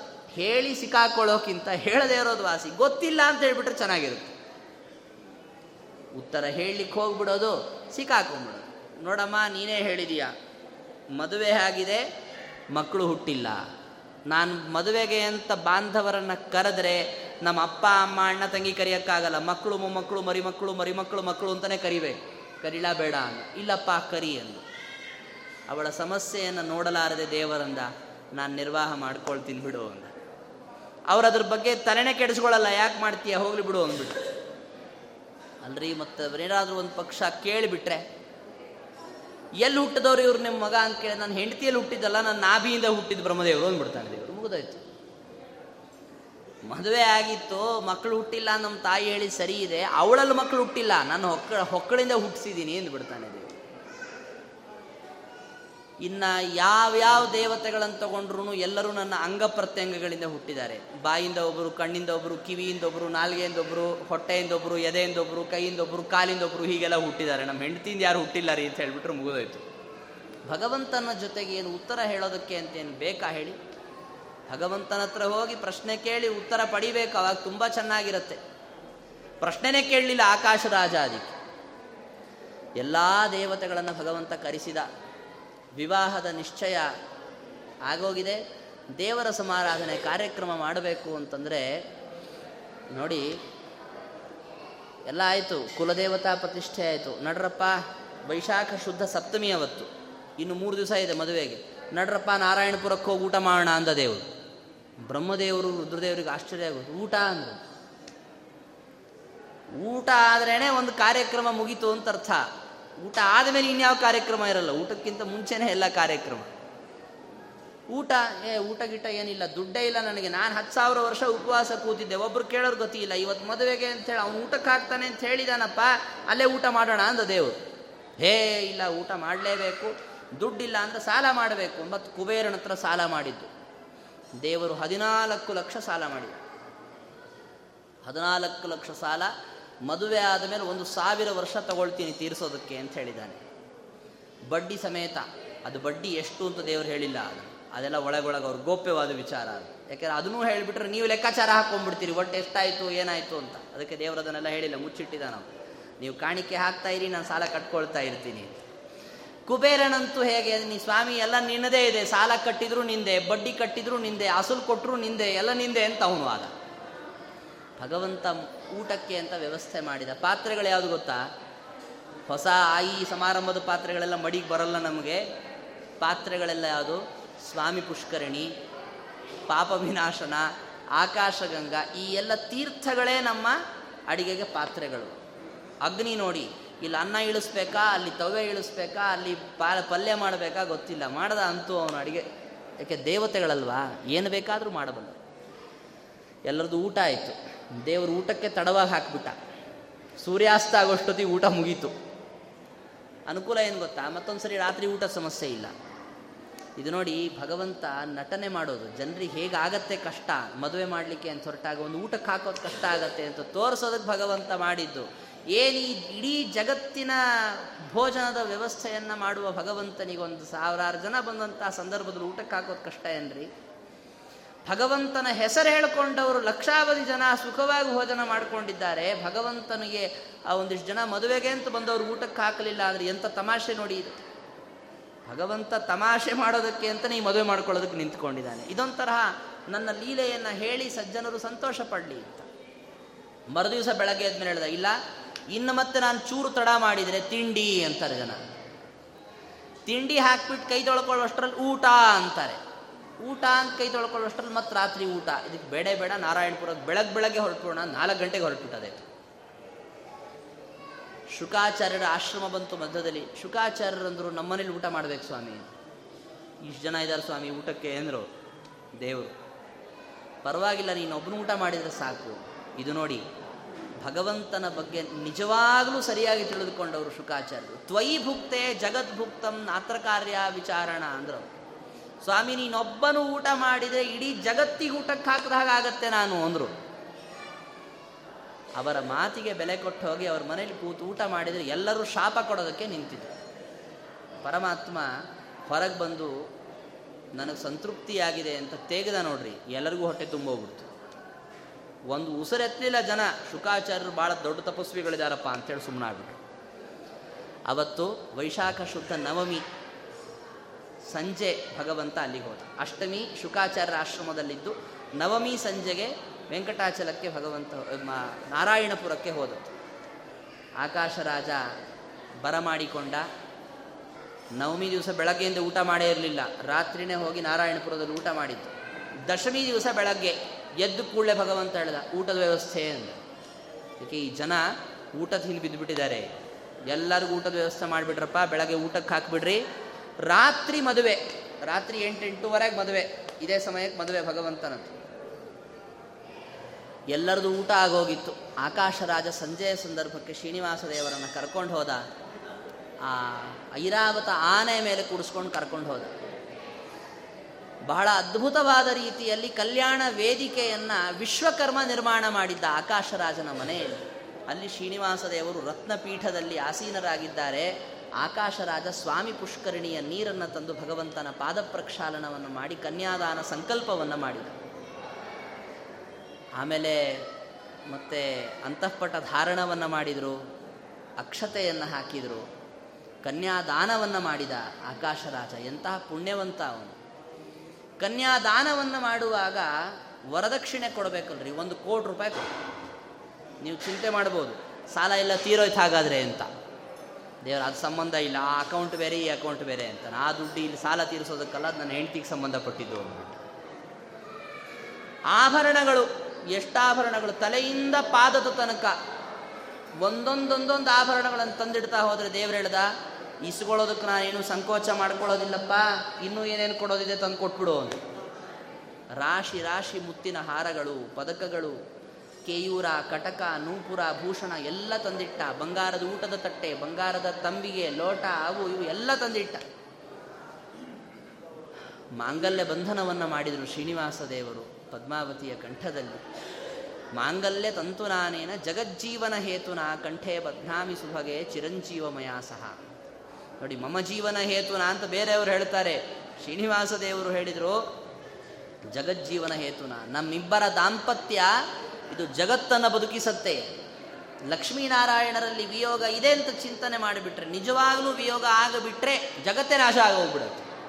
ಅದಕ್ಕೆ ಎಂದೊಂದು ವಿಯೋಗ ಆಗಿಲ್ಲ. ಅವರಿಬ್ಬರು ನಿತ್ಯ ದಂಪತಿಗಳು, ನಿತ್ಯ ಅವಿಯುಕ್ತರು. ಲಾಜಹೋಮಾದಿಗಳೆಲ್ಲ ಆದ ಮೇಲೆ ಶ್ರೀನಿವಾಸ ಪದ್ಮಾವತಿಯರನ್ನು ರತ್ನಪೀಠದಲ್ಲಿ ಕೂಡಿಸಿ ಎಲ್ಲ ಬ್ರಾಹ್ಮಣರಿಂದ ಅಕ್ಷತೆ ಹಾಕಿಸಿದರು. ಅಕ್ಷತೆ ಯಾವುದು ಗೊತ್ತಾ? ಎಲ್ಲ ರತ್ನಾಕ್ಷತೆಗಳು. ನಮ್ದೆಲ್ಲ ಈ ಥರ ಅಕ್ಕಿ, ಕೆಂಪು ಮಾಡಿ, ಹಳದಿ ಮಾಡಿ ಅವೆಲ್ಲ ಇಲ್ಲ. ರತ್ನಗಳನ್ನೇ ಅಕ್ಷತೆಯ ರೂಪದಲ್ಲಿ ಕೊಟ್ಬಿಟ್ಟಿದ್ರು. ಬ್ರಾಹ್ಮಣರು ಅದನ್ನು ಹಾಕಿದರು. ಬಹಳ ಅದ್ಭುತವಾಗಿ, ವಿವಾಹ ಸಾಂಗವಾಗಿ ಸಂಪನ್ನವಾಯಿತು. ಐದು ದಿವಸ ಕಾರ್ಯಕ್ರಮ ನಡೀತು ವಿವಾಹ. ಮದುವೆ ಆದ ಮೇಲೆ ಶ್ರೀನಿವಾಸ ದೇವರು ಊರಿಗೆ ಹೊರಟ್ಬಿಟ್ರು, ಐದನೇ ದಿವಸನೇ. ಇನ್ನೂ ಒಂದು ತಿಂಗಳು ಇರ್ತಾರೆ ಅಂತ ತಿಳ್ಕೊಂಬಿಟ್ಟಿದ್ದ ಅವನು. ಆಕಾಶ ರಾಜ ಹೊರಡ್ತಾರೆ ಅಂದ್ಕೊಳ್ಳೋ ಗಾಬರಿ ಆಗ್ಬಿಡ್ತಾವನಿ ಇಲ್ಲ ಒಂದು ತಿಂಗಳಿದ್ದವ್ರೆ, ಇಲ್ಲಪ್ಪ, ನಮಗೆ ಕೆಲಸ ಅಂದ್ರೆ ತುಂಬಾ ಕೆಲಸ ಇದೆ ಎಂದ ದೇವರು. ಪರಮಾತ್ಮ ನೋಡಿ, ಎಲ್ಲಿದ್ದರೂ ಎಲ್ಲ ಕೆಲಸ ಮಾಡಬಲ್ಲ. ಆದರೆ ಮಾವನ ಮನೆಯಲ್ಲಿ ಭಾಳ ದಿವಸ ಇರಬಾರ್ದು ಅಂತ ತೋರಿಸ್ಕೊಟ್ಟ ಹೊರಟ್ಬಿಟ್ಟಾನೆ ಶ್ರೀನಿವಾಸ ದೇವರು ಹೊರಟರೆ ಆಕಾಶ ರಾಜ ಹಿಂದಿಂದನೇ ಮತ್ತೆ ಒಂದಿಷ್ಟು ಅಕ್ಕಿ, ಬೇಳೆ, ಬೆಲ್ಲ ಮೊದಲಾದ ಎಲ್ಲ ಪದಾರ್ಥಗಳನ್ನು ತಗೊಂಡು ಬಂದು ಭಗವಂತನಿಗೆ ಸಮರ್ಪಣೆ ಮಾಡಿದ. ಇನ್ನೇನಾದರೂ ಕೊಡೋದಿದೆಯಾ ಅಂತ ಕೇಳಿದರು ಶ್ರೀನಿವಾಸ ದೇವರು. ಇಲ್ಲ ಸ್ವಾಮಿ, ಕೊಡಬೇಕು ಅಂತ ಇಟ್ಕೊಂಡಿದ್ದೆಲ್ಲ ಮುಗೀತು. ಹಾಗಾದ್ರೆ ಈಗ ನಾನು ನಿಜವಾದಂಥ ಮಾತು ಶುರು ಮಾಡ್ತೀನಿ. ಏನು? ಬರೀ ಕೊಡೋದನ್ನು ಕೊಡು, ಕೊಡೋದನ್ನೆಲ್ಲ ಕೊಟ್ಬಿಡು ಅಂತ ಕೇಳ್ತಾ ಇದ್ದೆ. ನಿನಗೇನು ಬೇಕಾದ್ ನನ್ನ ಹತ್ರ ಇಸ್ಕೋ ಅಂತ ಇನ್ನು ಹೇಳೇ ಇಲ್ವಲ್ಲ, ಈಗ ಹೇಳ್ತಾ ಇದ್ದೀನಿ ನೋಡಪ್ಪ, ವರದ ಹಸ್ತವನ್ನು ಇಟ್ಕೊಂಡು ನಿಂತು ಬಿಟ್ಟಿದ್ದೀನಿ ಏನು ಕೇಳ್ಕೊಳ್ತೀಯ ಕೇಳ್ಕೊ, ಎಲ್ಲ ಕೊಡ್ತೀನಿ ಅಂತಂದು ಕೂಡಲೇ ಆಕಾಶ ರಹಜ ಅಂದ. ಸರ್ವಂ ಮಂಗಲಮಸ್ಮಾಕಂ ತತ್ಪ್ರಸಾದೇನ ಕೇಶವ. ಹೇ ಭಗವಂತ, ನಿನ್ನ ಅನುಗ್ರಹದಿಂದ ನಮಗೆಲ್ಲ ಚೆನ್ನಾಗಿದೆ. ಒಂದೇ ಒಂದು ಎರಡು ಕಡಿಮೆ ಇದೆ. ಏನಪ್ಪ? ನನಗೆ ನಿನ್ನಲ್ಲಿ ಭಕ್ತಿ ಒಂದು ಸ್ವಲ್ಪ ಕಡಿಮೆ ಇದೆ. ನಿನ್ನ ಅನುಗ್ರಹ ನನ್ನ ಬಗ್ಗೆ ಸ್ವಲ್ಪ ಕಡಿಮೆ ಇದೆ. ಅವೆರಡನ್ನೂ ಜಾಸ್ತಿ ಮಾಡು, ಅದೇ ನನಗೆ ಬೇಕು. ಏ, ಆಗಲಪ್ಪ, ಹಾಗೆ ಮಾಡ್ತೀನಿ ಎಂದ ದೇವರು. ಮಗ ವಸುದಾನ, ಆಕಾಶರಾಜನ ಮಗ ಅವನು ಮುಂದೆ ಕರ್ಕೊಂಬಂದು ಆಕಾಶರಾಜನಿಗೆ ತುಂಬ ವಯಸ್ಸಾದ ಮೇಲೆ ಹುಟ್ಟಿದವನು, ಸಣ್ಣ ಹುಡುಗ. ನನ್ನ ಮಗ ಒಬ್ಬನಿದ್ದಾನೆ, ಸಣ್ಣವನು, ಇವನನ್ನ ನೀನೇ ರಕ್ಷಣೆ ಮಾಡಬೇಕು ಅಂತ ಕೇಳ್ಕೊಂಡು, ದೇವರಾಗಲಿ ಹೇಳಿ ತನ್ನ ಉತ್ತರೀಯ ವಸ್ತ್ರವನ್ನು ಅವನಿಗೆ ಹೊದಿಸಿ ಅವನನ್ನು ಅನುಗ್ರಹ ಮಾಡಿ ಶ್ರೀನಿವಾಸ ದೇವರು ಅಲ್ಲಿ ಮುಂದೆ ಹೊರಟರು. ಅಗಸ್ತ್ಯಾಶ್ರಮಕ್ಕೆ ಬಂದು ನೆಲೆಸಿದ್ರು ಶ್ರೀನಿವಾಸ. ಮದುವೆ ಆಗಿದೆ, ಇನ್ನು ಆರು ತಿಂಗಳು ಬೆಟ್ಟ ಹತ್ತಲ್ಲ ನಾನು. ಅಗಸ್ತ್ಯ ಆಶ್ರಮದಲ್ಲಿರ್ತೇನೆ ಅಂಥೇಳಿ ಬಂದವರನ್ನೆಲ್ಲ ವಾಪಸ್ ಕಳಿಸಿ ಶ್ರೀನಿವಾಸ ದೇವರು. ಅಲ್ಲಿಯೇ ಭುಂಜಾನಹ ಭೋಗಮತುಲಂ ತತ್ರಾಸ್ತೆ ಭಗವಾನ್ ಹರಿಹಿ. ಆರು ತಿಂಗಳು ಭಗವಂತ ಅಲ್ಲೇ ವಾಸ ಮಾಡಿದ. ಅನಂತರದಲ್ಲಿ ಶ್ರೀನಿವಾಸ ದೇವರು ವೆಂಕಟಾಚಲದಲ್ಲಿ ದೇವಸ್ಥಾನದಲ್ಲಿ ಇವತ್ತಿಗೂ ಕೂಡ ನಮ್ಮೆಲ್ಲರಿಗೂ ಕೂಡ ವಿಶೇಷವಾದಂತಹ ಇಷ್ಟಾರ್ಥಗಳನ್ನು ನೀಡ್ತಾ ಸನ್ನಿಹಿತರಾಗಿದ್ದಾರೆ. ಅಂತಹ ಭಗವಂತನ ಕಲ್ಯಾಣ ನಡೆದದ್ದು ವೈಶಾಖ ಶುದ್ಧ ದಶಮಿ. ಇವತ್ತೇನು ಸಂಬಂಧ ಅನ್ಕೋಬೇಡಿ. ಪ್ರತಿ ದಿವಸವೂ ಭಗವಂತನ ಕಲ್ಯಾಣ ಚರಿತ್ರಕ್ಕೆ ಆಸ್ಪದವಿದೆ. ಪ್ರತಿ ದಿವಸವೂ ಭಗವಂತನ ಈ ಕಲ್ಯಾಣವನ್ನು ಚಿಂತನೆ ಮಾಡಿದರೆ ನಮಗೆ ಪರಮ ಮಂಗಲವಾಗತ್ತೆ, ಭಗವಂತನ ಅನುಗ್ರಹವಾಗತ್ತೆ. ಅಂತಹ ಈ ಒಂದು ವಿಜಯದಶಮಿಯ ವಿಶೇಷ ಸಂದರ್ಭದಲ್ಲಿ ಶ್ರೀನಿವಾಸ ದೇವರ ಕಲ್ಯಾಣ ಚರಿತ್ರವನ್ನು ಸಂಕ್ಷೇಪವಾಗಿ ಹೇಳುವ ಪ್ರಯತ್ನವನ್ನು ನಮ್ಮ ಶ್ರೀನಿವಾಸ ದೇವರ ಸನ್ನಿಧಾನದಲ್ಲಿ ನಾವು ಮಾಡಿದ್ದೇವೆ. ಇದರಿಂದ ಪ್ರಸನ್ನನಾಗಿ ಭಗವಂತ ನಮ್ಮೆಲ್ಲರಿಗೂ ಕೂಡ ಆಯು ಆರೋಗ್ಯ ಸಂಪತ್ತು ಮೊದಲಾದವುಗಳನ್ನು ಕೊಟ್ಟು ಜ್ಞಾನಭಕ್ತಿ ವೈರಾಗ್ಯಗಳನ್ನು ವಿಶೇಷವಾಗಿ ಕೊಡಲಿ ಅಂತ ಮಠಾಧಿಪತಿಗಳಾದಂತಹ ಪರಮ ಪೂಜ್ಯರಾದ ವಿದ್ಯಾ ಶ್ರೀಶತೀರ್ಥ ಶ್ರೀಪಾದಂಗಳವರ ಮೂಲಕವಾಗಿ ಪ್ರಾರ್ಥನೆಯನ್ನು ಭಗವಂತನಲ್ಲಿ ಸಲ್ಲಿಸ್ತಾ ಈ ತರಹದ ಭಗವಂತನ ಸೇವೆಯನ್ನು ಮಾಡುವ ವಿಶೇಷವಾದ ಅವಕಾಶವನ್ನು ನೀಡಿದ ಪರಮಪೂಜ್ಯ ಶ್ರೀಪಾದಂಗಳವರಿಗೆ ನಾನು ಅನಂತ ಕೃತಜ್ಞತಾಪೂರ್ವಕವಾಗಿ ನಮಸ್ಕಾರವನ್ನು ಮಾಡ್ತಾ ನನ್ನ ಮಾತುಗಳನ್ನು ಶ್ರೀ ಕೃಷ್ಣಾರ್ಪಣ